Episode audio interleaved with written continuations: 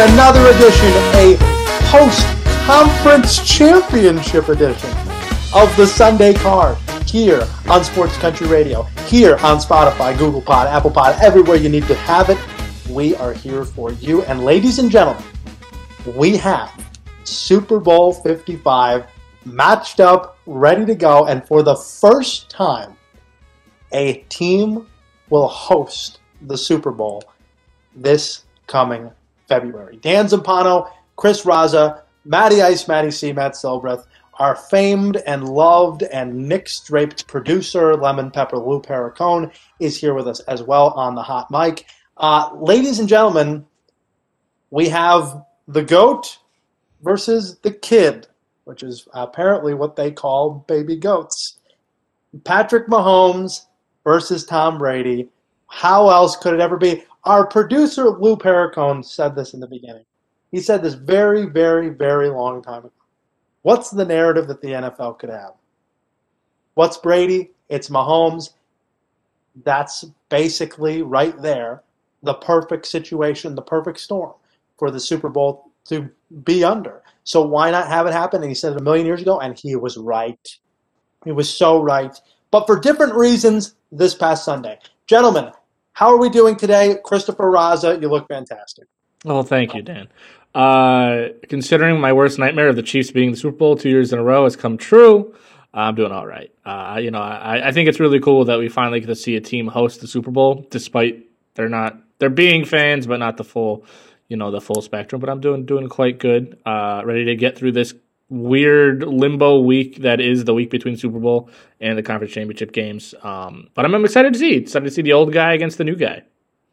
Uh, it couldn't go any other way. Matthew Silbreth, by the way, congratulations! It finally occurred. Matt Silbreth had a winning week. In fact, he went undefeated in his picks, two and zero, oh, picking the overs. Beautiful job, Matt. Shout out to the overs, but unfortunately, having two futures tickets that I didn't hedge out at all both die. It didn't really feel. I didn't feel like a winner on Sunday, for being honest. And clearly, a man of proud Irish heritage. Saturday night did not go well for me either, nor Mr. McGregor. Uh, so a couple, you know, a rough weekend outside from the show. Two and on the show. I think that's what's going to happen in my life. Something else is going. we got to we got to have a little bit of balance here because I honestly forgot that I went two and on the show until you just reminded me because Sunday rooting against uh, both teams that ended up winning. Not a good day for me. It was an ad hoc balancing act for you. A tough Sunday morning into Sunday evening for Maddie. The only Irish guy that had a good day was Mr. Brady. That's the only one. Uh, Tom Brady is going to his 10th Super Bowl, ladies and gentlemen. 10th. I mean, just thinking about the numbers and the craziness of that is like unbelievable. Uh, uh and and we're going to probably get into it when we talk about a couple of questions that we'll have. But before we get into the 12 questions that we have, we kind of re- reviewed that uh, on on the last show. Let's get into a little bit of these games Let's, and start with the big one, the NFC, because this is really a game to me.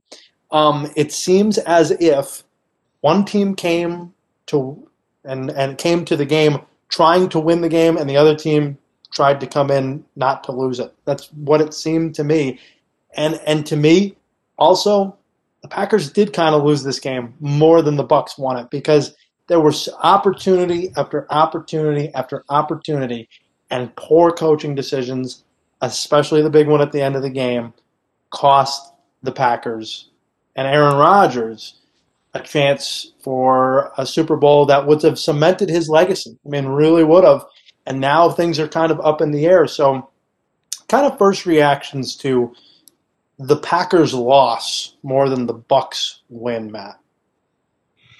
Yeah, I mean, especially the way you highlighted that. I mean, the, the Bucs came out and they were aggressive every moment that they had to be. Uh, Scotty Miller right before the first half. That's, I mean, immediately think of that play to not just like take it down to a field goal. It's like noticing that they have a chance to really put something to separate this game. Uh, er, uh, also in the first half, I mean, Davante Adams dropped a ball in the end zone, which he had done one time prior this season, and when basically that was that was just such a oh boy, this you know bad feelings already. And obviously, the end of the game was was horrible. I don't know. I mean, leading up to the decision to kick the field goal, Rodgers just throws the ball into the dirt on a third down, third and long play. Um, and then Matt LaFleur kicking the field goal, giving the ball back with Tom Brady with just mere minutes to needed to ice the game. I don't know how you make that decision in a one score game to go from a one score game to a one score game. You still need a touchdown. I, it just doesn't make any sense in my mind. Yeah, it's it's it's just unbelievable that, that sequence of events that goes on, and we talk about it all the time because you know, I mean, we've we've obviously you know have mentioned the guy's name before on this podcast, but we talk about what Michael Lombardi talks about all the time is winning that middle eight, and the Packers were so set up for it. I mean, they had the ball three minutes to go, and they couldn't do anything with the ball. And there was one drive, really, the whole first half, that the Packers were able to move the ball not able to set up the run game. There were, I, I, think I texted you this, and you texted me back a great response. Was that I was seeing the Bucs kind of line up three guys on one side and stunt that whole side and stack that one side. And the Packers would just run right into it. But on the one drive that they were able to get anything going in the first half, they ran to the off tackles, they ran the toss plays. That's what sets up that offense. But to not do anything with that, with that three minutes to go, and then to give up the big play that they did, bang, you're down 21-10 instead of 14-13, maybe even up. And then right out of the gates, the Bucs score going right down the field in the second half. So I, I think that was really the moment, as as much as magnified, Chris, as as the as the end of the game situation was fumbled away. I felt that the, the the way they played at the end of the half, at the beginning of the second half, really had more to do with them losing this game. One hundred percent. You know, I, I was sitting there and I'm I'm watching, and when the Packers had the ball before the end of the half, it didn't even seem like they were playing with any sort of urgency. You know, they were really taking their time, and it's not like they were at in the red zone; they were on their own side of the field, and that was one of the things that was so questionable to me as to why they were doing that. It's like they weren't even trying to score in any any way. Um, and then you compound that obviously with the uh, with uh, not the Patriots, the Buccaneers, getting the ball and freaking Scotty Miller, the ultimate Tom Brady receiver. It's a tiny little fast white guy just breaking open and getting a touchdown. And how many times did we see Tom Brady and Bill Belichick do this when they were in New England, where they get the touchdown or they or they get something at the end of the half, and then they get the ball right back to start the half, and they score again. It's, you know, they score two times in a row. That again seemed like where the game was lost. The Packers did make the bit of a comeback at the end, and everyone's going to talk about LaFleur kicking the field goal at the end and instead of going for it on the fourth down. But that sequence of events that led to the end of the half was was inexcusable for the Packers. And and not just that too. I think there were a couple other things that LaFleur did. I thought going for two that early in the game was a mistake. Uh, if you think about it, the, at the end of the game, he's probably going for it on fourth down and not even thinking about the two point conversion if they don't go for two there. I mean, they're down seven instead of eight at the end of that game. So to me, like again, it's another one of these things where you know LaFleur is an X's and O's guy, and um, he was brought in, young coach, new Sean McVay. That was I remember that was the mantra of why he got a job. You know, Sean McVay. That's really all we did, and he performed great. I mean, great in the regular season. Like they had, they weren't as as potent last year as they are this year because I think Rodgers really brought into the system. But at the end of the day, that coach didn't have it figured out situationally when the moment mattered the most. And maybe it was that Aaron Rodgers, you know, look, I mean, Aaron Rodgers did not have a bad game. I, thought Aaron Rodgers actually outdueled Tom Brady. And, and the narrative is that Brady outdueled Aaron Rodgers. I thought Rodgers played a much better game. I really do. I mean, especially in the second half. So, you know, it's it's the failure of the organization itself to bring in a coach that understands those situational plays, and then at, at the same time building the organization in the way that benefits Rodgers' talents the most. I think that's the most. That's the thing I get away from the most from from that game, Matt. Yeah, I agree. I mean, and now with two years in a row, and he's lost his last four. Uh, and it just yeah, I, I agree about Rodgers too. I mean, and like not to mention not only the Adams drop. I mean, there was a couple. Some of the receivers had a hard, hard game. It felt like, and um, and definitely, you know, the defense definitely didn't step up where they needed to. They they didn't generate any pressure. I did. They Brady was standing tall all game long, and meanwhile, Rodgers was was getting hit early, hit very early. Uh, I mean, th- that that was a problem. I can't believe that you know Todd Bowles did it to him again. Todd Yeah. Bowles just did it to him again. I don't understand how they didn't learn from last time. Five sacks in the game. I mean, it's inexcusable. JPP. I mean, the resurgence uh, of JPP. Shaq Barrett. I mean, Vita Vea coming back into that game. I mean, how big was that? Like right at the beginning of the game, they, they announced that yeah he's active. You know, Massive, massive uh, activation. I think that's almost that's more of the story than Tom Brady is the entire game. And the guy threw three interceptions. Not that he was a non-factor in the game, but the story was they got pressure on Rodgers, especially early in the game, which kind of shook him a bit. And you know the the inexcusable coaching decisions by Lafleur. That's the story of this game. Um, as impressive it is that Brady, you know, won his first NFC Championship game, it was the defense and Matt Lafleur's bad coaching decisions. Yeah, yeah. And the real question now is, I mean, we know where the Bucs go, and we'll talk about the Bucs a lot next week and, and even this week. But you know, where do the Packers go from here? I mean, what do you do? Uh, there's what more possibly could you do right now? You had an MVP season where you had 48 touchdowns and five interceptions for Aaron Rodgers. The defense, though playing, you know, not as consistently as you might think, they were really good down the stretch in the season. Um, what more can this guy ask for? And you know, I think the comments that Rodgers made after the after the game was a little overblown. I, I, didn't think he meant it in the way that, oh, I'm definitely not coming back next year. I think that it was more of, you know, this is a business and guys' futures aren't always set in this business. So there's listen, heads are gonna roll. Mike Pettine for what he did at the end of the second half, that's a fireable offense. That's Gregg Williams ask fireable offense right there. And that cost him the game. So where the Packers go from here, I have no freaking clue. I have, And- I have no idea where they go. Rodgers came out uh, today as we, re- we record this kind of earlier in the week. He came out and kind of cleared some of the comments up uh, from after that game to say, you know, that it's not saying he's going anywhere or anything like that. It- what's funny is I saw on Instagram like right after that, it was like top landing spots spots for uh, Aaron Rodgers, and one of them was the Raiders, and I was like, oh god, not again. Got to got to get the conversations going. That's all that was Oh, for of me. course. Yeah.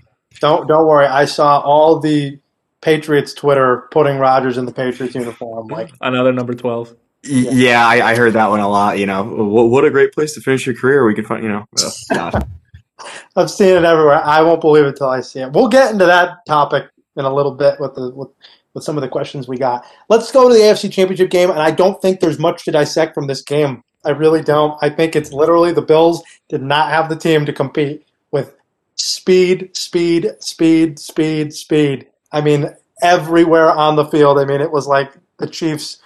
Tyreek Hill, I, I just Ouch. incredible. I mean, just it, it's he is the most terrifying player in the league, in my opinion, right now. Tyreek Hill. He ran by every single bill twice on that play. I think. I don't. I mean, I don't know. Uh, that that was that was literally it, though. I mean, that was you know as if that was you know the other touchdowns that they had scored and just the drives. I mean, 21 points in the second quarter after the Bills' only touchdown early came from the uh, the muff. It was a muff punt, I believe, right? Yeah. Uh, I mean, that was that was pretty much it. That was pretty much it. You know, I think Yeah, you go were ahead. Dan. You brought this up a few times. Uh, I think it was even last week. You know, are, are the Chiefs were they just kind of screwing around in the season, just winning because they have to win, and then they're going to let let everything loose in the playoffs? And we saw that. On, I mean, that, that's that was the question going on on Sunday. I was like, are are we gonna, you know, were the Chiefs kind of really struggling like they were, or were they just kind of screwing around, doing whatever until the, the lights are on? And when those lights were on, God, I, I mean, there's there's no team that I I, I would not put against the Chiefs and you know to lose, which I guess is a preview of the Super Bowl pick, but they're they're unreal. The defense is still pretty solid, and what Mahomes and company can do with Travis Kelce and Tyreek Hill, like talking about with Mecole Hardman and Andy Reid drawing up the plays, it's just stupid. It's not even fair. My my question is, why the heck did the Bills not have a one on one coverage on on Hill? I just don't understand that logic at all. Like anytime we've ever seen the Chiefs get beat, it's basically you're forcing them into third downs, you're doubling up Hill. You have to go one on one on Kelce. You can't cover everybody. But you know what is kind of different now than maybe like from years past when the Pats used to like were able to beat them in that championship game is that they also have Mecole Hardman, and that's a really hard guy to stop too. I mean, he had that big play as well. I Was it the reverse? I can't remember if that was what it hmm. was or not. But I mean, it, And he made up it's just for the- weapon, the weapon all over the field. I mean, what do you do in that situation? And and I guess the situation is you have to be able to control the clock. And the Bills have not been able to run the ball all year. So I mean, uh, it was it was so much more simple than I think we thought before this game. Yeah, the, the, the NFC Championship game had a lot of complexity, and there was a lot of factors. And you know, I think everything that we broke down in that game really kind of came. You know, it was, it was we were talked about the pressure on as far as each quarterback goes, and, and the way that they had to run their offense, and um, and obviously like the you know the Bucs willing to throw the ball a little bit more in that game. It felt like, um, and yeah, the other game we just I don't know. I think we were, I was blinded by the Bills. I'll tell you that much. We were blinded by we were blinded by Oh, Buffalo. It was because they were fun. They were America's team this year. They really were. I mean, everybody, and that was just one of those things too. When everybody everybody was on the the kid, and it's like, let's not forget that we just crowned the prince that was promised last year in Patrick Mahomes, and he will continue to rain hellfire on this league for many many years. Prince of Darkness. Yes. Let's Dan, it's funny you bring up, you know, the the whole controlling the clock against the Chiefs. Beating the Chiefs is a relatively simple concept and how you do it. It's just executing it is damn near impossible. All you have to do, and I, I hate to bring this up, but the Raiders, it's exactly how the Raiders. You just have This to be able to coming run from the the one ball. one Raiders. But I'm saying they they did it the right way. You have to be able to run the ball extremely well and just control the clock the entire time. And the only way to stop Pat Mahomes is not through your defense; it's by keeping him on the sidelines. Because you have to realize your defense is going to give up points to the Chiefs. They're going to give up points. It's impossible to shut that offense down completely. You just have to have your offense be able to control the ball and almost get to third down every time and then convert that third down. And you need to have those eight, nine, ten minute drives where their offense is just sitting on the field. And then you have to score a touchdown on top of that. You have Right. to capitalize Don't- on these drives. The field goals were the most frustrating thing for the Bills. I mean, they, they, I get what Mahom, what McDermott at the end of the half maybe, but like at, at some point, I think the Bills have a lot of maturing to do. I actually think Matt and Chris that you know what our teams that played the Chiefs this year played the best way they could have played. The Broncos, the first game, played them great. I mean, on the Sunday night game, I mean, they played them perfectly, exactly how you should play them. They just gave it up at the end. Like they couldn't finish the game. Patriots, same thing. I mean, Patriots played them magnificently for three quarters. And again, no quarterback in the game, Brian Hoyer. They couldn't get anything going at the end and they couldn't hold on to it. Raiders actually beat them and, and outscored them even.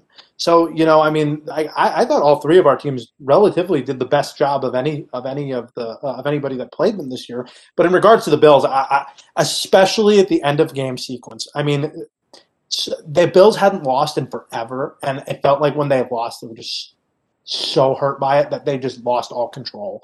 Like they clearly, clearly have some growing up to do. Clearly, and I think that this this will help them. There's no doubt about that. I mean, Josh Allen.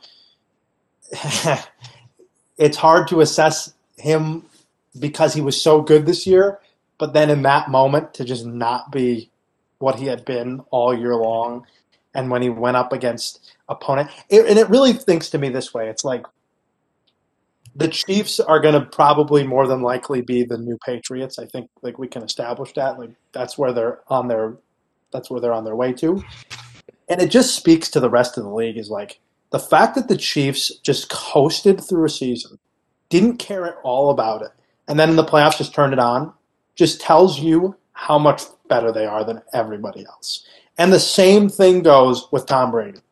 The fact that the NFC for years has been this dominant team, and everybody said Brady could never win in the NFC, and the AFC, the AFC was just a cakewalk every year for the Patriots, and he just goes there, no problem. so it's like he's in the Super Bowl, sure, no problem. With Rodgers and Brees on the road, like no problem, we're just in. So to me, it's like that's how good the Patriots were. That's how good the Chiefs are now. That's how good Tom Brady is now. It's like it, it's the rest of the league sucks. Like, it- the rest of the league sucks to me. That's what I feel. I, think I mean, Brady- I- Sorry, So I think we just sat here realizing that we are now like the Bills and the Dolphins and the Jets fans of the last 20 years realizing what Dan has just said is probably true. And no matter what we want to think, it's like, yeah, I would love the Raiders to win the division, but it's like they got to go 14 and 2 and beat the Chiefs twice. essentially to, to win the division. I don't want I don't want to wish any ill will on anybody, but we need a Matt Cassel year for that to happen. I mean, that's that's all I'm gonna say. That's really about that's really about it. What if the Uh, Chiefs other just were like, that- "Hey, let's trade Mahomes. We'll get like six first round picks and just trade them to the the Jets."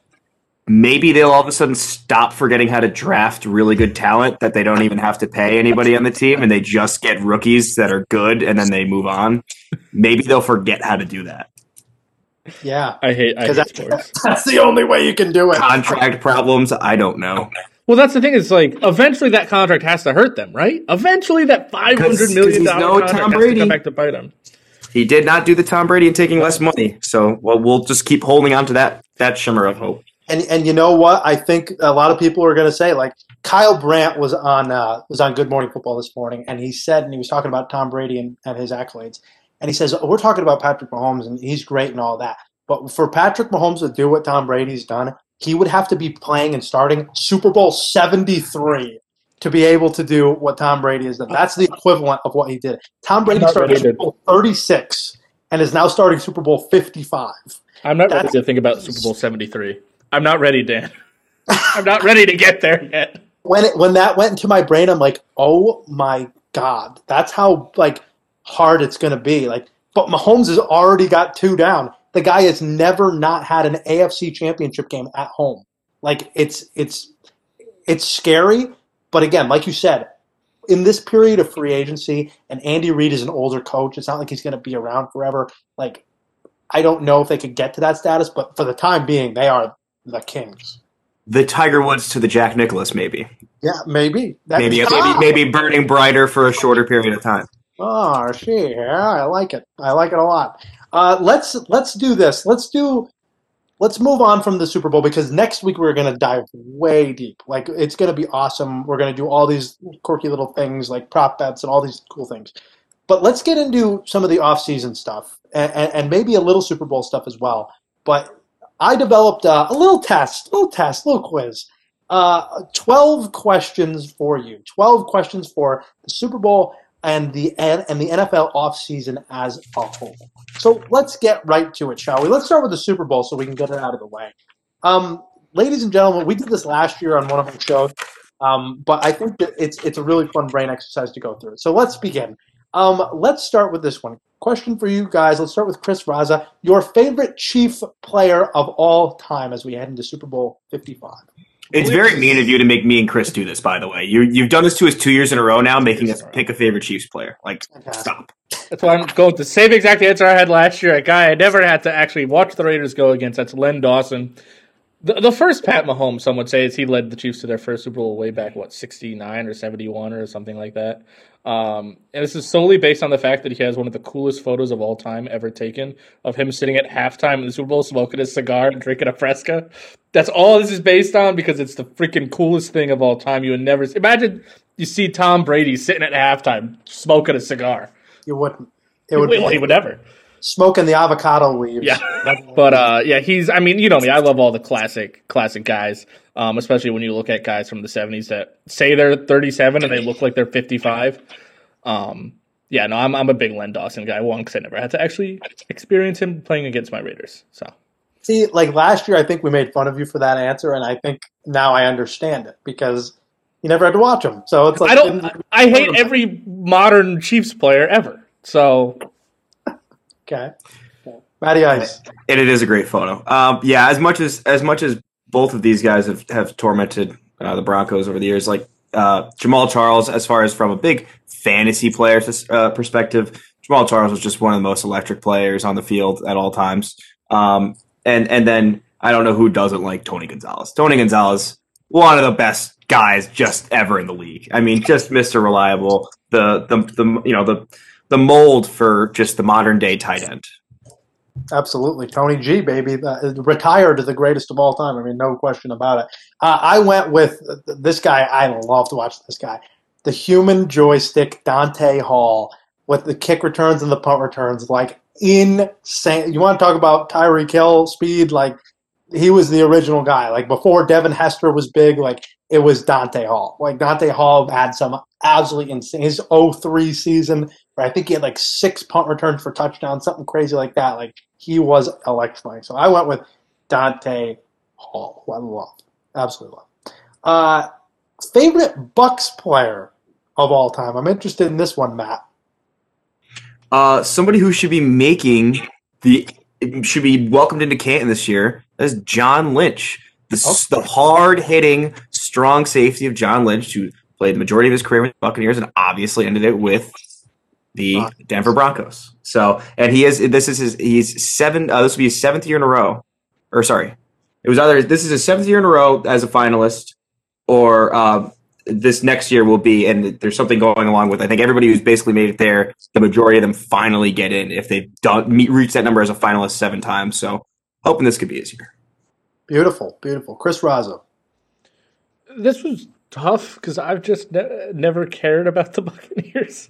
Um, the only experience I really have with them is an absolutely terrible one. Uh, so I went with Mike Evans. Um, you know, he's a guy that was kind of there from the beginning of them getting good.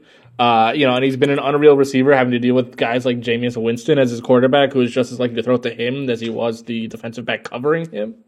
Um, you know, in just I think five years, I mean, he's become like their leader in receptions and every and like every statistical category for a receiver. And he's just fun to watch. He's just a big dude you can just throw it up to in the end zone. He's probably going to come down with it. I mean, we're all kind of laughing, but it is true. It's like as any the, the Bucs are maybe the most irrelevant team outside of the year that they won the Gruden Super Bowl, and now it's like the Bucs have just been the most irrelevant team in football. Those Literally. creamsicle uniforms, though, gorgeous. Yeah, you if you remember one player from the Bucs that wore that creamsicle uniform, I will give you twenty dollars right now. Did Archie Yeah. Manning ever play for the Bucs? There you go. Who? Did Archie Manning play for the Bucs? No, no, the It's Saints. the Saints. Close, close. The first ever Buccaneers franchise win two years into their franchise was against Archie Manning, by the way, There we go. uh, and the Saints. So there you go. I think they lost like something like nineteen or twenty. First, or yeah, they they they were the originators. I feel like of the the bag over the head. the bag over the head. That's right. Them and the Saints back in the And then the 70s. Aints. The Aints, yep, exactly right. Hey, I went with I, I don't know what you guys are talking about.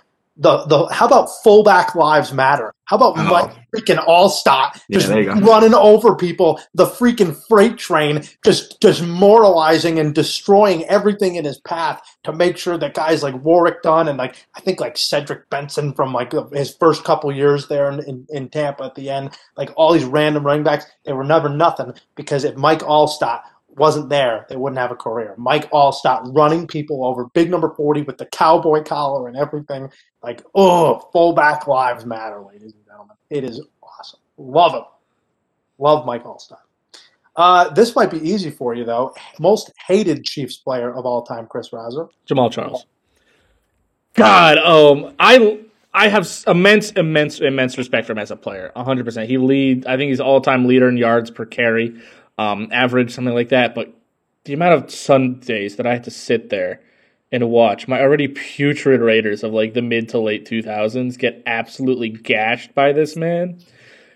It's so painful. I mean, I would sit there on Sundays watch, and it's like I didn't hate the Chiefs as then as much as I do now. But like looking back on it and just imagine like this guy destroyed our already horrible defenses. He every time it comes up, they had the game where he had the freaking five touchdowns against us, and I'm just I'm just so ready to never have to think about that man again. As much as I respect him, I just never want to think of him again in a Chiefs uniform, which I think he was actually on like the Jaguars or something this year. Something insane. He was on the Broncos, I think, for a second there, Matt. Yeah. Uh, yeah, at the end of his career, he did he did flash over there when his it, both of his ACLs had been blown out multiple Yeah. times. Really helped Uh, out. Uh, most hated Chief. Uh, Patrick Mahomes because of what he does to our daily existence as football fans, like me and Chris previewed earlier. So Hey, we got Raiders get one win over him so far though. Got the one. yeah, Vic Vic Fangio still figuring that one out. Yeah. Getting close. Uh, mine's pretty easy. I don't see how anyone can like Tyreek Hill just solely based on off the field issues. So, like, I just can't stand him. And he's fast, and he's electric, and I hate him. So, uh, I'm glad we were. I, I'm glad I was at probably the greatest game I was ever at, and Tyreek Hill had like one catch, 40 yards. It was very satisfying. Uh, fa- uh, most hated Buccaneer of all time. This might be. A, it's relatively kind of tough. There weren't a lot of likable guys on those early 2000s teams. But Chris Raza, I have a feeling I might know where you're going, but let's see. I have two. That uh, one was Rondé Barber. Um, Really? just because Wow. the amount of times you see the the highlight of him picking off Rich Gannon in the Super Bowl, Oh, that's like oh. the highlight from that game. Uh, and Warren Sapp just pisses me off to no end. I hate Warren Sapp. That's fat where I thought you were going. butthead. Uh, also not a also not the greatest guy no, he's as far as off the field stuff. He's so full of himself and just like barely gives the Raiders and Al Davis any credit for extending his career. Um, God, I just I can't stand him. He's so annoying. As I said, he never really did much when he was with the Raiders anyway. Um, and it just seems like he didn't even want to be there. So I'm I hate Warren Sapp and yeah, Rondé Barber just 'cause the amount of times I have to see that freaking highlight of that pick six that he had Bucs is a sore subject for the for, for Chris. for literally one game. One game. the tough Super Bowl for Chris again. Uh, Matt Silver. Uh, yeah, this is definitely hard. one. I probably had to do the most like research on this one because look for it, and so I'm just gonna have to go with Trent Dilfer for the broadcasting career that he's been brought, you know, spread into now because of this. So the fact that we I have to listen to Dilfer Dimes, and, and apparently as doing research on this, Bucs fans hate him as well, obviously because you know I was looking records obviously fairly mediocre during his years there. Leaves in '99, plays half a season for the Ravens, and wins a Super Bowl the next year. So, uh, yeah, I, I think the Bucs fans hate him as well. Quarterback play, ladies and gentlemen, sometimes can be overrated when winning a Super Bowl. He might be literally the worst quarterback to ever win a Super Bowl. Like it's, I- it's I, I, I put my stamp on that. like it's astounding how he and then he goes on TV and lectures about playing quarterback. It's incredible. It's I can't stand it. Uh, mine was solely based on experience, actually, because I actually back in 2017 I was driving to Miami and I stumbled upon Jaguars training camp I was like, I wonder if I could get in, and they were actually having joint practices with the Bucs, and I ended up getting in, and uh, somebody got kicked out of practice. And I and he came over and HBO was doing the Bucs that year, I think, for the Hard Knocks. And he ended up like just taking photos, like didn't care at all. I was like, what an ass this guy is. Who is this? And then I realized who it was. I don't know if you guys remember Chris Baker. He had a couple of good years with the Redskins or the Washington uh, back in like maybe it was 2015, 2016. Ended up getting like a huge contract from the Bucs and was just an ass. Like would always just like get in fights on the field, got in fights with his teammates in the locker room. Chris Baker was a defensive tackle who was never worth his, never worth the sweat that he sweated out of himself. He was terrible and he had a terrible attitude, and I don't like him. And my runner-up was uh, was Keyshawn Johnson. So there you go. Throw me the damn ball. Throw me the damn ball. He was again not a great guy, not that great of a guy. Better, Not a good teammate. better, better as a commentator. I will say that. Uh, here's a good question. Let's move on to the off to this season and and maybe some things that we assessed. What was the worst decision by a team, either organizationally, in game, personnel? Worst decision this year made by a team was what? Matt Silver. Matt LaFleur this past Sunday to lose the most important game of the year and the NFC Championship game. And I'll just leave it at that because that still blows my mind. Crazy, crazy. Get- Not kicking, not getting the touchdown there is egregious. Chris Raza, what was the worst? So I I went with a, a personnel uh, sort of thing, and it was it was the Texans trading DeAndre Hopkins, especially when you look at kind of its I don't know how exactly connected it is, but kind of the snowball effect it had on Houston as the year went on. DeAndre Hopkins gets traded. They do absolutely horrific this year. Bill O'Brien fired.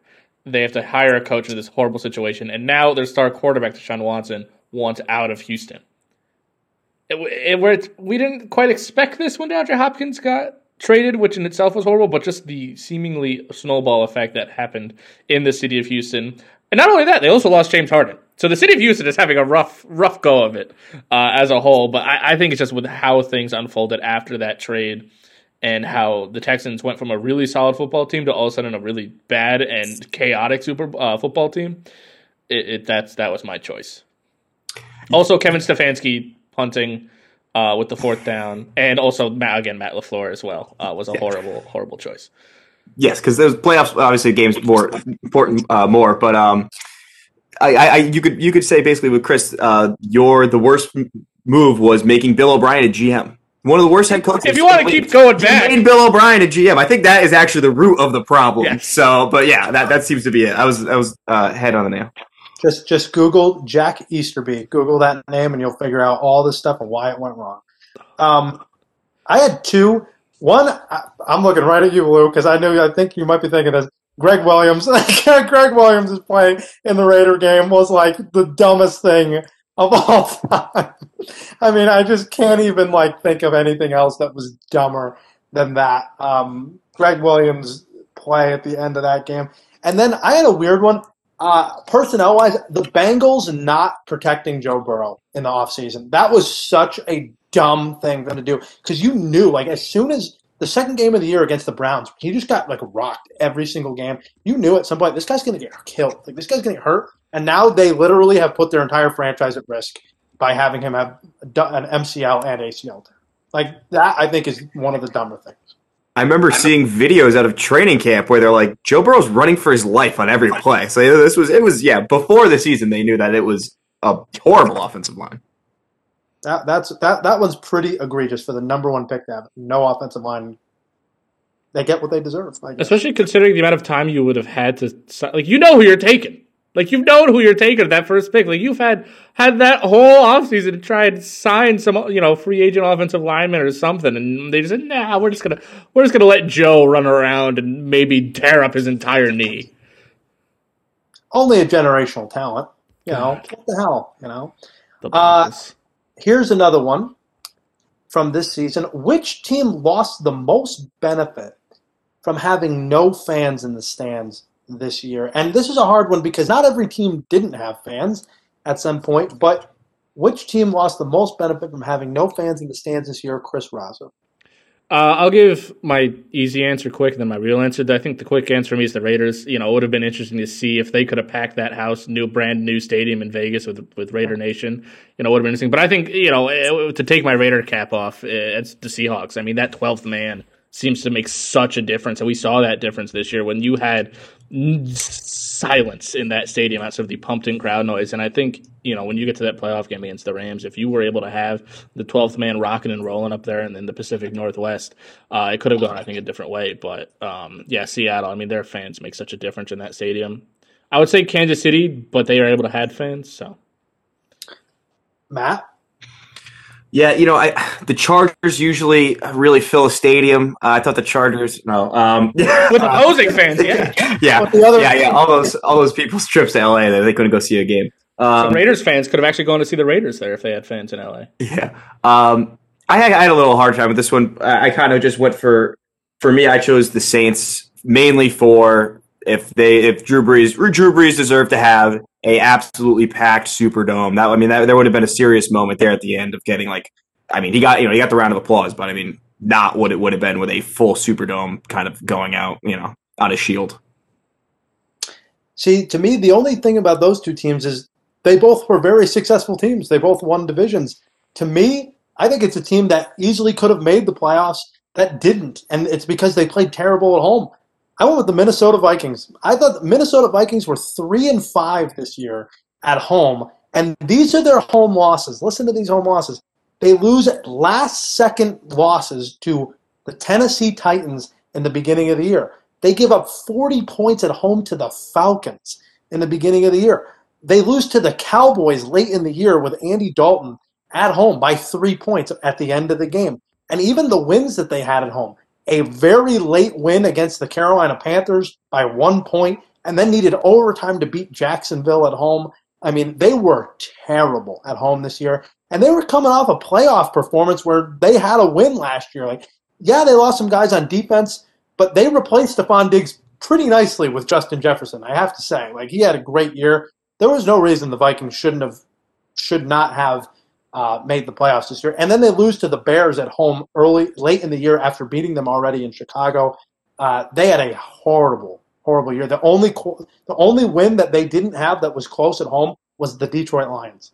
They were one of the worst home teams this year, and I think fans definitely, especially in some of these close games, fans had a, had an issue there in that dome. Um, I went with Minnesota. I don't know. Yeah, I, I would say the other I Minnesota again. I had their under on the year, so I didn't think they were going to make the playoffs. I just I I just remember how how much of how bad their corners were. Their their corners were such a liability in the in the beginning of the year. Their secondary was they were giving up like 500 yards every single game. So, yeah, fans, maybe maybe not. Well, you know what? Let's move on to the next one then. This one goes into the off season, and this is a very interesting question. Um, which non-quarterback superstar, non-quarterback superstar, so no Deshaun Watson's, Aaron Rodgers, like we're, you know, that's going to be fodder for a later date. Which non-quarterback superstar do you think should be traded this offseason? And and you got to think about this in this terms. The cap is going down to 176 million dollars this year.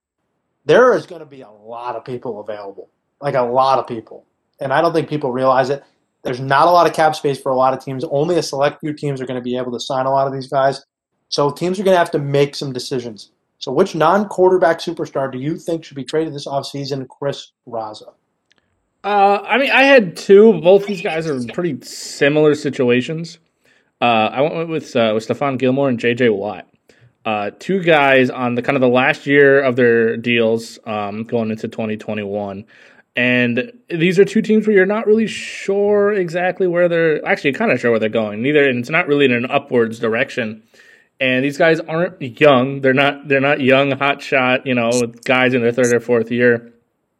So if I'm the Patriots, I'm the, I'm and I'm the Texans. I think you've got to trade these guys to get whatever draft capital you can get. Get one and also get their contracts off your books and just focus on you know and really embrace that rebuild that you're going to have to do Patriots, who knows who the heck is going to be playing quarterback for them next year?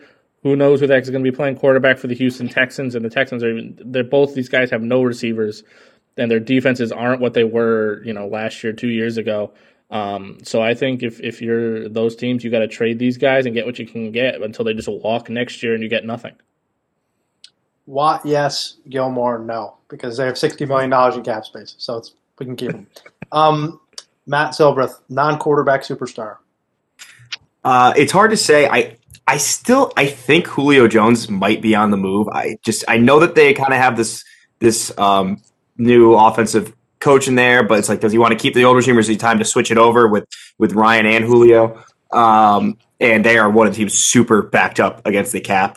Um, and another team that is is I think the Cowboys are going to part way with Ezekiel Elliott if they can. I think that they would do everything that they can after the you know I think they got to pay Dak. Obviously, I mean injury. We're going to see how he comes back and all, but um, man got a contract and underperformed. Like is an understatement. Is an understatement with how bad he was this year. So I think that um, they trade him, and they're going to probably have to trade him with a pick for someone else to take that contract.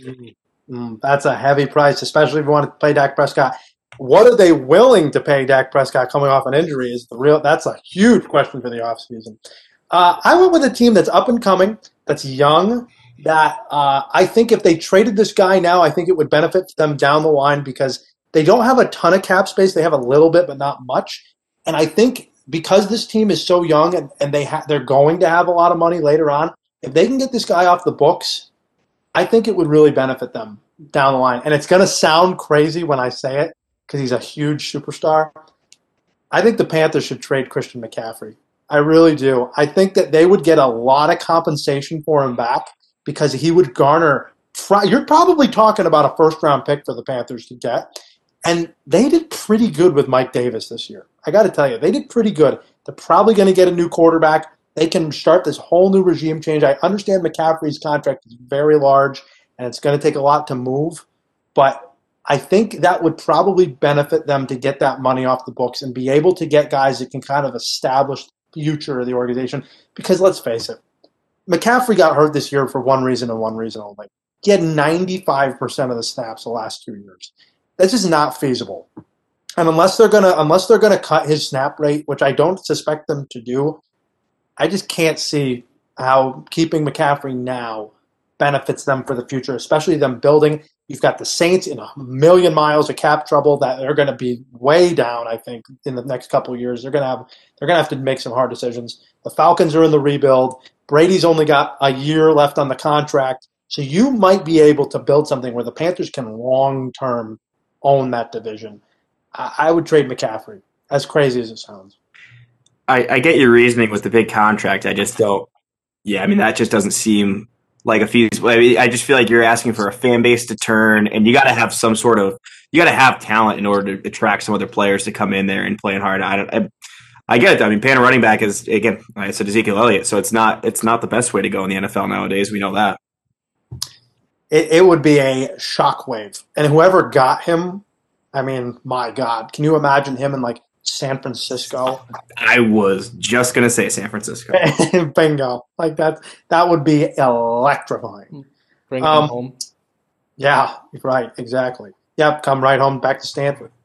Uh, this is an interesting question. I'm going to give out, here we go. This is going to take a little bit to, to say, but I'm going to give you a list 16 quarterbacks, and I already gave you the list, so you know it. There are 16 quarterbacks this year whose futures are in question. They're named Watson, Stafford, Rodgers, Ryan, Prescott, Darnold, Wentz, Goff, Garoppolo, Cam Newton, Teddy Bridgewater, Mitchell Trubisky, Jameis Winston, Ryan Fitzpatrick, Alex Smith, and Ben Roethlisberger. 16 guys that don't really know what the future holds for those guys. How many of those quarterbacks, of those 16 guys, how many of those guys will be starting week one for the team they're currently on? Matt Silmuth. I said nine. Wow. Which one? I said nine. Okay, this is what I was gonna say. We can't do this one. We can't do it this way. I think what you should do, Okay. you should go through that list, Okay. and then we all say yes, yes, or no, and then we'll, we'll discuss. right. We'll discuss it because if we do that, it'd be jumbled up. Perfect. This is a good idea. Uh, okay, let's start. Uh, Deshaun Watson. No, No, I, I think everybody knows he's he's he's, he's going somewhere. somewhere I could think be, could be in the Big Apple. could be like uh, Lou Paracon with the little rock eye there. He's giving me the little Dwayne Rock Johnson eye. I'd be like, hmm, I like that. Uh, Matt Stafford, obviously no, because No. they've already said uh, they've already agreed to mutually part ways. To me, I think Matt Stafford. By the way, I think that would be the perfect fit for the Patriots. I really do. I think he would be fantastic to bring him in. Indianapolis. Yeah, That's a good one too. I mean, I think those two teams are the only two teams that are going to be in the market for him anyway. So both those two teams, I think, are perfect fits for him. Uh, Aaron Rodgers. yeah, Yes, I'll be I I for think so. Uh, again, he already kind of came out and put those rumors to bed a little bit. I think it would take a lot, and I don't think Jordan Love is is quite ready yet uh, to take that helm. I agree. I think they pay Rodgers more money this offseason, and whatever they do with Jordan Love is going to be interesting. There's going to be a lot of talk about that. Matt Ryan. I said yes still. As much as I have like Julio Jones going out, that's why I was like fighting my brain. But it's harder to replace the quarterback. Yeah, I think they're not in a position right now to get a decent replacement to be any sort of competitive. Especially, you know, you bring in. I think I mentioned this when we talked about Arthur Smith. You bring in an offensive-minded guy, and you, maybe you see what you can get these next year or two uh, with Ryan and, and Julio.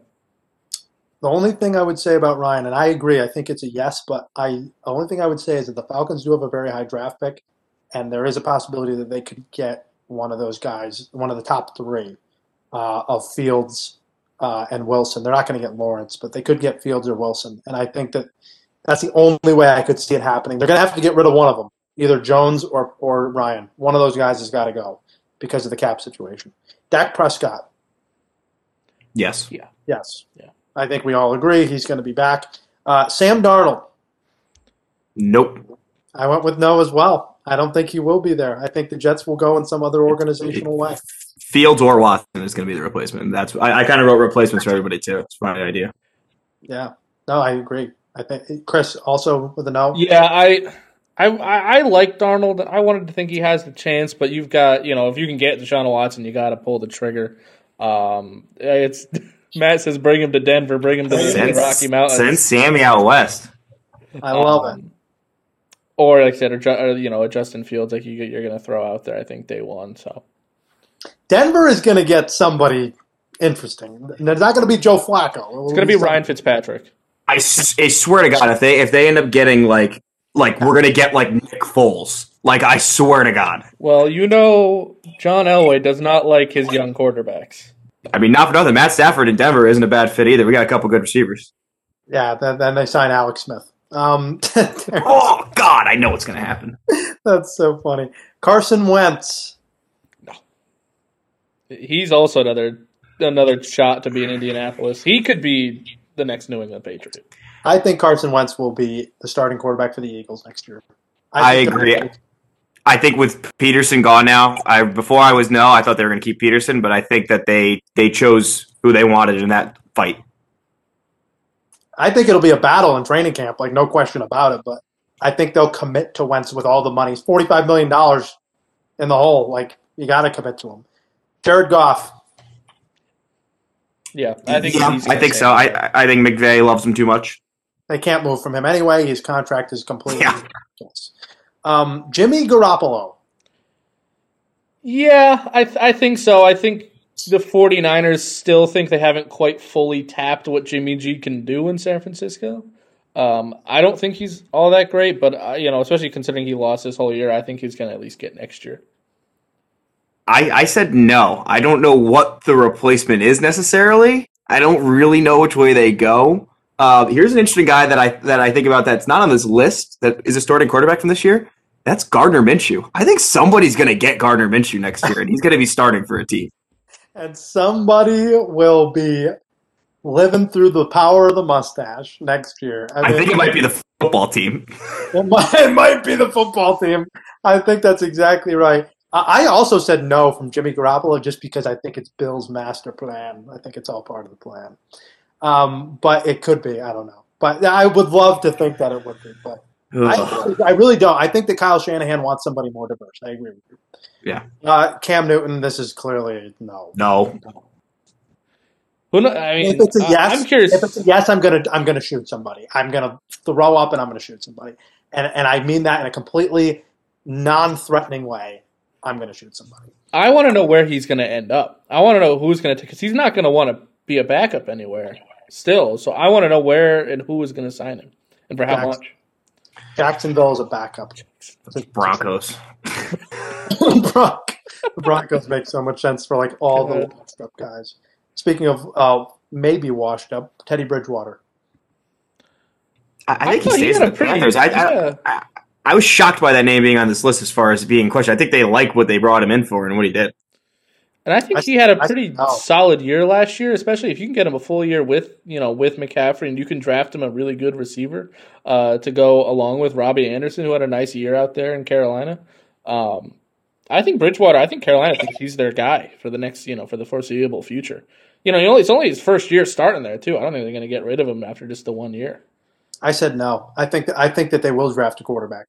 I, I believe that. I think they want Joe. I think Joe Brady in that offense. He wants somebody that is a little bit more mobile, and and maybe and maybe that maybe that doesn't have as much mileage on him. I think it's a young team that wants young players, and they want to develop them. The quarterback that they draft may not start. Like they might go after like a Trey Lance. Like I really do think that that is a possibility for them. Um, Mitch Trubisky. Yes, I think he's. I think they. I think. I think they've committed with him. If they haven't moved on from him yet, they, I have no reason to think they're going to move on from him in this offseason. Absolutely, absolutely. And he, they are. and he showed flashes at the end of the year. they are He was the MVP, the Nick Val- Nickelodeon valuable player or whatever it was. if you win the MVP, Nickelodeon Valuable Player, how can we not get you? I mean, Slime Time Trubisky is what we should call him from now on. I agree. I love it. Uh, Jameis Winston. yeah, I Yeah, think. I think he's I- the Saints' option at least for next year. Nope, he's not going back because you want to know why? They've got $10 million committed to Taysom Hill, and they are $112 million in the hole in the cap space. They are going to find a cheaper option. He's, they're not going to re sign him. He's a free agent. I mean, there, there's no way that they're going to re sign him. They don't have the money to do it. I just can't imagine with his with with the amount of quarterbacks on the market and him being at least a hot commodity. I can't imagine that the Saints are going to be able to re-sign him. Jameis Winston's going to the Lions. Now that you say that, that actually makes a lot of sense. I, I love it. It's the most sense I've ever heard. Send him to a garbage organization where he'll throw 30 touchdowns and 30 picks. I mean, And they'll it's- probably overpay for him too. they will absolutely. Uh, I think this one's pretty easy. Ryan Fitzpatrick. I think Ryan Fitzpatrick's going to go to Denver. I could so see him in Denver for some reason. Is it crazy of me to say? I, I, guess it doesn't make sense with Shanahan now. I don't know. I see him in San Francisco. I think if I think if Fitzpatrick's out there in San Francisco slinging the ball around, but no, it doesn't make any sense for the fit. That would be wild, absolutely wild. I think if if if he, uh, I think that's a guy. Now that's a guy that maybe the Saints actually do go after, just as a backup to Taysom Hill and and you know he's not going to be able to run that offense like obviously but if they just need a replacement guy one year one million dollars if he wants to come back sure why not? Why doesn't he finish his trip around the uh, afc east? One last team he's got to hit in that in that division there. Stop talking. That's, the end of that discussion. I've been muted. Uh, alex smith i think we can all agree is is is no. Yeah move on, move on from that. hopefully for his sake he retires. I, I hope so uh, and Ben Roethlisberger, does he come back to Pittsburgh? Yeah, I think he's going to finish out his career there. You know, I think he's going to give it one last ride. And if there's one team that is loyal to their people outside of like the Giants, it's the freaking Steelers. They will be wheeling Ben out in a wheelchair uh, until he stops playing quarterback. oh God, I can imagine him just hobbling his way to the red zone off. Well, watch out though, Dwayne Haskins waiting in the weeds. Oh, look out! We got a guy with a peg leg, and then the strippers coming out right after that. What a perfect place for Dwayne Haskins, right? The most loudmouth, talkative, stupid TikTok team, and they send and sign Dwayne Haskins. Perfect. Pittsburgh TikTokers. Pittsburgh TikTok is electrifying. Chuck Noll was rolling over in his grave. Bill Cowher scowling somewhere. Uh, here's a funky question, and this one I'm very interested to know. If you are the Jaguars and the Bills come to you with Josh Allen on a silver platter for the number one pick, are you doing that deal? When and, and I think I think I could phrase this maybe a better.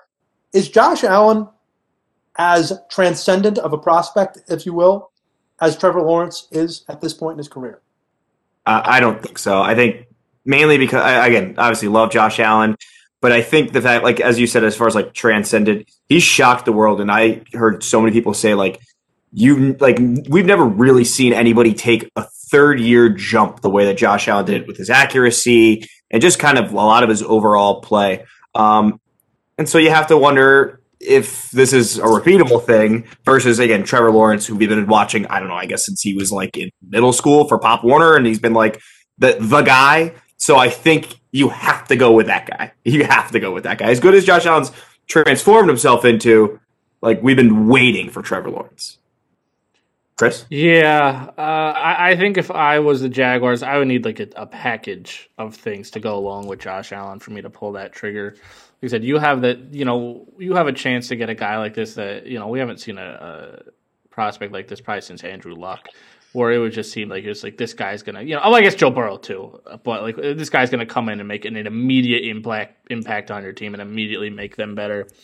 And the Jaguars, I think they're a team that's just, they want to start fresh. You know, they want to start with their own quarterback that they're drafting.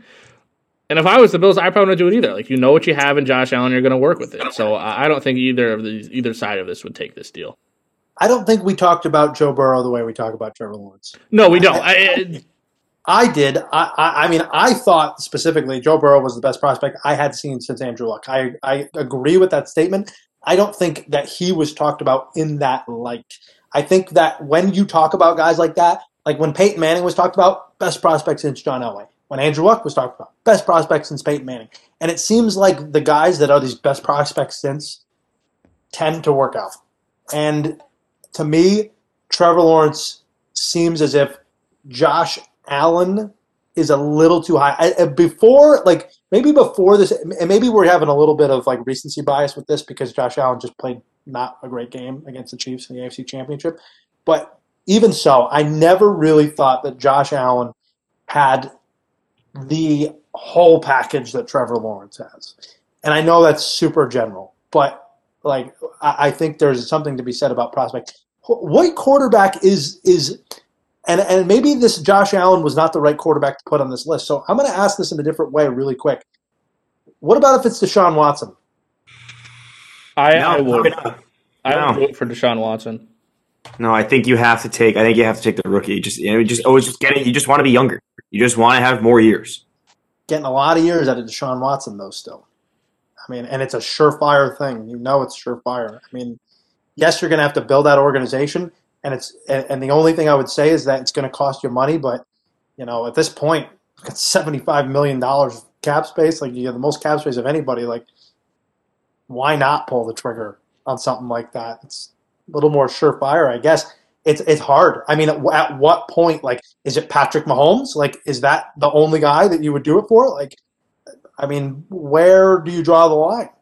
For I think for with, Trevor with Deshaun Watson still being, I mean, he's right in the prime of his career. Like you're getting him right when he's kind of reaching hi- this max performance, and we've seen him being, you know, be successful, you know, for several years now. Whereas Josh Allen, you know, this is the first year we've really seen it out of him.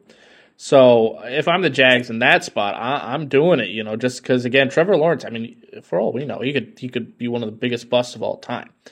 We don't know that. The draft is a crapshoot. I'm not saying it's going to happen, but I'm saying it's it's not incapable of happening. Mhm. You know, whereas Deshaun Watson, you know, like you know exactly what you are getting, and it is a very, very good quarterback that can be mobile but can also throw the ball. And then you just you, know, you focus on getting him a receiver or two, and you build up that team a little bit more, and you've got that quarterback in place, knowing that it's a successful quarterback.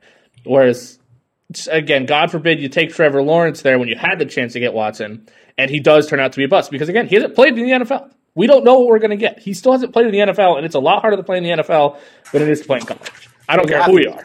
You have to make a decision though. Yeah. Give give me what the Rams uh, got for RG three. That is the kind of return I want. Like first round picks for the next seven years. That's how you build a franchise. There you go. I love it. I love it. Um, here's a fun one. Rank the four coaches from championship weekend. You obviously have Matt LaFleur. You have uh, Sean McDermott. You have Bruce Arians. You have Andy Reid. Rank the four coaches. Let's go one through four, I guess, if you want to do it that way. Uh, Chris Raza. So we're getting our number one first. Yeah. Number one, Andy Reid. I think I think that's that's an that's an obvious choice for me. Um, he's the one that started to build this franchise into what it is today, and then you, Matt Pat Mahomes is really a cherry on top that made it all. That was the keys to the engine, essentially. Uh, Sean McDermott number two, uh, Matt Lafleur number three, especially downgraded because of his decisions in that game. And I think Bruce Arians is number four. Nothing against Bruce Arians, but I don't think he's the reason they are where they are. I mean, he's even said himself that he will just sit back and let Tom Brady coach the team, essentially. So I think Tom Brady's more of a coach for the Buccaneers than Bruce Arians is anyway. So I don't see Bruce Arians really doing anything special for that team. Um, but Andy Reid's phenomenal, and Sean McDermott I think is a huge reason as to why the Bills were where they are and why their future is so bright. Matt Silbreth. Yeah, basically right there with you, Chris. Obviously, Andy Reid clearly number one. Uh, McDermott number two for me. Um, and then I, I put I put Arians over Lafleur just because they at least won the game, and Matt Lafleur coached him to a loss. So Matt Lafleur number four. As far as if we're just going off of this weekend's performance, then yeah. Reid, McDermott, Arians, Lafleur, because I don't think I don't think Lafleur right now.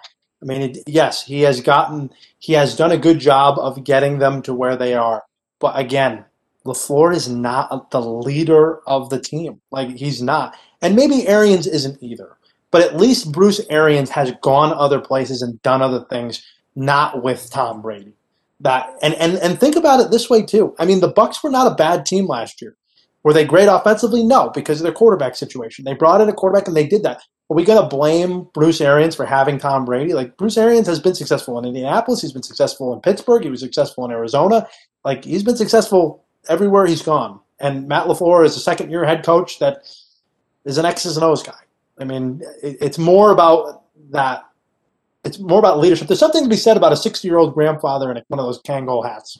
There's something to be said about it. You know, like that goes places with with with players. I think. Uh, I, I know he's probably a good. He's a good time after the game with the players too. Yes. Yes, there you go. You can have a beer with that guy. Matt LaFleur, I just feel like is always watching film. Yeah. Um, which first place team from this season, division winner, will miss the playoffs next season? Asterisk, do not use the Washington football team. That is not fair. So let's do it. Division winner that won't make the playoffs next year is Matt. Uh, the Pittsburgh Steelers. Hmm. I think they might have caught maybe a little bit of lightning in the bottle this year with their defense and stuff. And I, I think Big Ben might, you know, as much as I say he's coming back, I think his performance is going to start to dip. And they've, they've, they've had some other just issues al- along with that team and stuff. So uh, I, I'm going to say the Pittsburgh Steelers, especially with the, the, the way the division's looking up. Love it, Chris. I mean, it's obviously the Kansas City Chiefs, right? Clearly, Easy We choice. can only hope. Um, yeah, I know, right? No, uh, Matt, I agree with you. I think it's the Steelers, and a lot of it for me is especially the teams behind them. You know, the Browns, if anything, are on the up and up. It seems. You know, they're just going to get better from where they are right now. And they were right. They were right there with them at the end of the season with the division. And the Ravens aren't a team that's really going anywhere either. Whereas the Steelers just look like they're kind of they're starting to hit really hit that decline. And I think the real Steelers team is the team we saw the last five weeks of the year, and not the first eleven. Um, I think they're going to have a downgrade. Another team I thought about was also the Saints. Just you know, who knows what's going to happen with Drew Brees, and if you have Taysom Hill take over as starting quarterback, who knows what you're going to get there. But that division isn't quite as strong necessarily as you are with the Browns and the Ravens, um, both playoff teams as well uh, in that AFC North. Saints. Saints are 112 million dollars in cap, and they have a gazillion guys that are making a ton of money, and they're going to have to cut them. I mean, Drew Brees is going to be a lot off the cap, but I, I probably see Emmanuel Sanders as a cap casualty. I probably see Cameron Jordan making $17.5 million. That could be a very big cap casualty. They're going to lose a lot in the secondary with PJ Williams um, in, as a safety position. They have a ton of guys that have to get paid next year. It's going to be really hard for the Saints to have the same roster as they had this year. And their offense is going to change. I mean, they're going to have Kamara, they're going to have Thomas, and they're going to have those guys, but their offense is going to change dramatically with Taysom Hill there. Uh, If Taysom Hill is the quarterback of the New Orleans Saints next year, and I know he was great this year, there's going to be a dramatic shift, and it's going to be very difficult, and they're not going to have the same defense. It's going to be hard for them to stop teams. So I went with the Saints, and then maybe a little asterisk too on this Seattle because that division is still really good, and Pete Carroll's going to be on the hot seat if they don't fix that defense. There's got to be there's got to be fixers on the defense, and they got to get Russell some type of consistency. I don't know really what's wrong with Seattle. They have weapons. They're just not on the same page. Like I think there's a problem, and I think they need to hear a new voice. And I think if next year they're definitely a team up there that could be on the list. Um, last one. Since we're kind of going through a lot of these older quarterbacks, and some are retiring, and some are legacies or are coming into question. I thought it'd be fun. Instead of doing the top five quarterbacks in the league right now, just give me the top five quarterbacks, greatest quarterbacks. Rank the top five greatest quarterbacks of all time. Chris Raza. I have a feeling our number one and our number two, and maybe even our number three, are all going to be very similar. Uh, number one, of course, is Dan's favorite person in the whole world, Tom Brady. Number two is Joe Montana, the the model for Tom Brady, uh, who Tom Brady then leapfrogged. Number three, Peyton Manning. Uh, doesn't have the Super Bowl rings, but uh, was the one of the most unbelievably dominant quarterbacks on the field. Number four, a little bit of a throwback. We're going with Johnny Unitas, who I think really created. I mean, was the model for all these guys. Uh, you know, going forward, and number five is Drew Brees. Wow. Okay. I love I love having Johnny U in there. I think to me, so. I don't think you have these other guys without Johnny Unitas. That's my reasoning. the legacy of Johnny U. It's like putting slinging Sammy Baugh on there. It's like let's just put all you know those. me, I had to. I had to have some cool old guy. Wyatt, Yes. all of those. I mean, like let's I mean, it. hey, you're lucky I didn't put the snake in there for the hell of it. The snake. Chris, Chris, Where's Kenny Stabler? Chris has the 65 year old newspaper writers uh, list with Johnny Unitas. And, and yeah, no Bart. Listen, yeah, I was I- waiting I for Bart Starr. Uh, um, but yeah, like you said, uh, Brady one, Montana two, Manning three. Should have had more rings if he wasn't getting beaten up by freaking Tom Brady his whole career. Um, four for me, I have uh, the gunslinger, Brett Favre, personal favorite. Yeah, I guess what? Yeah, he's got the all-time interception record that will probably never be broken. But man, when you needed uh, you needed to touch on the end of that game, he was he, he was a guy that could get you there. And then yeah, I- obviously, I think we're doing this. We got to throw Drew Brees on the list now. Now he's retired, and obviously just an all-time passer, just an insane completion percentage for his career. Uh, my list is very different than your list. I, I, I I knew that was going to happen. it's it's very different. Uh, obviously, outside of the number one, Um, number one is clearly Tom Brady. The numbers speak for themselves. Nobody's touching that. It's unbelievable. Uh, number two, I went Peyton Manning. I thought Peyton Manning, uh, retired all-time touchdown passer, all-time passing yards leader, two Super Bowls, four or is it five MVPs or five, four MVPs? I can't remember. It's either four or five. Nobody has more NFL MVPs than him. Greatest regular season quarterback of all time, and a three and one record in the AFC Championship game against Tom Brady.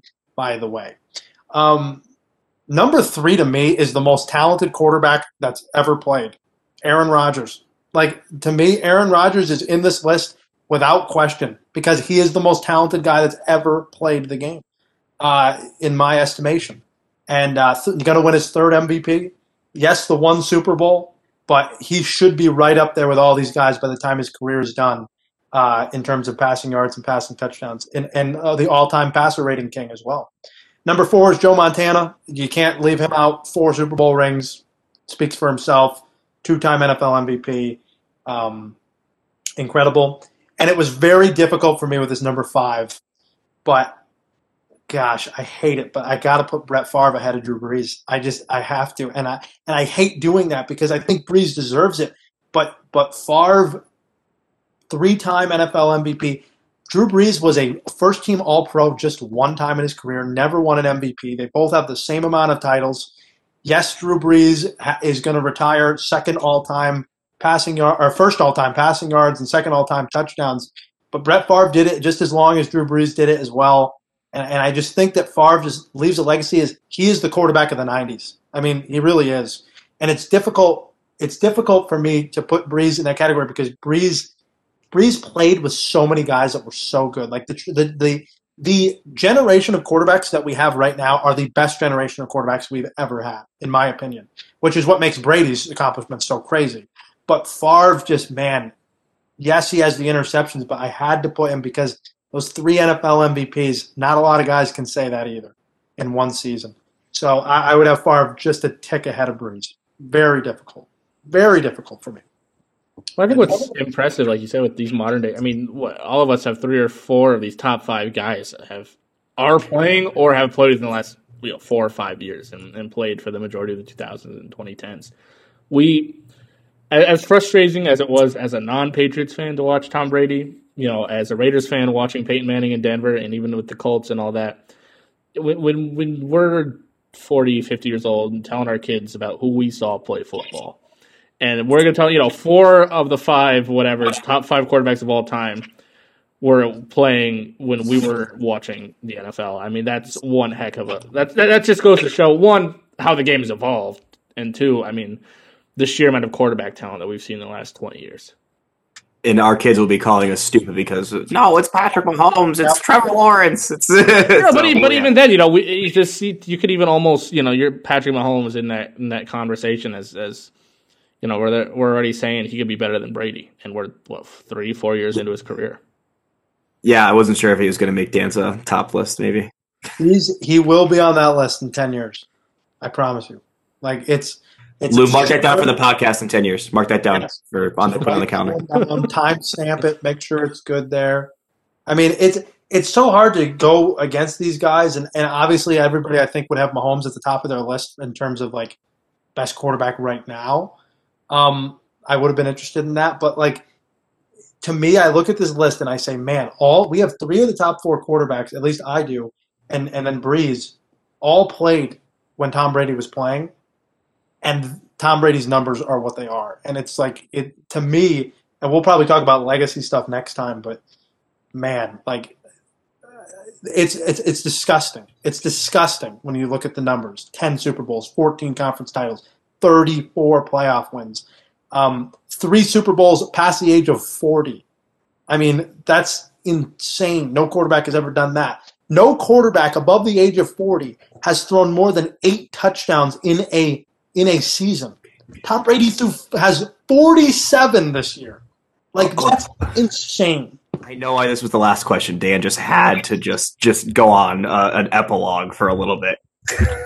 I needed to just express that because I don't think we understand. I don't think we're, and I don't, I don't, I don't want to put this on because I know people are going to listen to this. Be like, here goes Dan, epiloguing, like you said, soliloquy, Tom Brady. But it is true. Like it's, like I, I hate to say it, but like and and nail it home, but like it's it's absurd thinking about. It. Yes, I know, I know, I know. We are against the clock. All right, all right. That's the end of the questions. Great job, guys. Great job. I Did we enjoyed pass it the very class. much. We passed the class. Yeah. Flying colors. Matt, Matt, I'll give you, I'll give you C plus. You passed. Oh no! Oh, yeah, well that's that's that's fair for my record this year. That's better than a, it wasn't a C plus. I get. Hey, listen, that is true. That is true. We got to give. uh We'll give you a C plus for this. Chris Raza, very nice little B minus. Lou Lou Perricone gets the A plus. Lou Perricone gets the A plus for producing. Never even had to say a word on this show. It's incredible. What, what's the matter? Nobody likes Joe Namath? And nobody like no Joe Namath? No Vinny Testaverde? Yeah, all right. Chad Pennington. He's on my list. He's on my list next to Ken O'Brien. Honorable mentions. Him and Boomer Esiason. Guys, I can't wait for next week. It's going to be a lot of fun. Like, I, it's going to be great. Bucs and Chiefs. This might be the best quarterback matchup in the history of Super Bowls. Honestly, I went through it today. I'm thinking about it. I go, Brees versus Manning, Marino versus Montana, Brady versus Mahomes. Like, it, might- Especially when we if we get, you know, five, six, seven years down the line and Mahomes keeps going on this path, we're gonna look back to the Super Bowl as something special. can't wait. Hope it's an instant class. It, and I and I'm sure it will be. Uh, that's going to do it for us, ladies and gentlemen. You can listen to us every Saturday at 11, at 11 a.m., 3 p.m., and 5 p.m. on sportscountry.net and Sports Country Radio. And if you miss all three of those shows, listen to us at 11 a.m. on Sunday. And you can hear us then. You can hear us on Spotify, the Apple Podcast, the Google Podcast. Follow us on Twitter at the Sunday Card, and be sure to check in all with us because we'll have prop bets next week. We'll have Gatorade bath, whose wardrobe malfunctions in the in the in the halftime show. We'll have it all. We'll have it all. It's going to be a really really good time. So for our producer Lemon Pepper, Lou Perricone behind the producer Mike, and for Matty Ice, Matty C, Matt Silver, and our beloved Christopher Raza. I am Dan Zampano. We thank you for listening to the Sunday Card.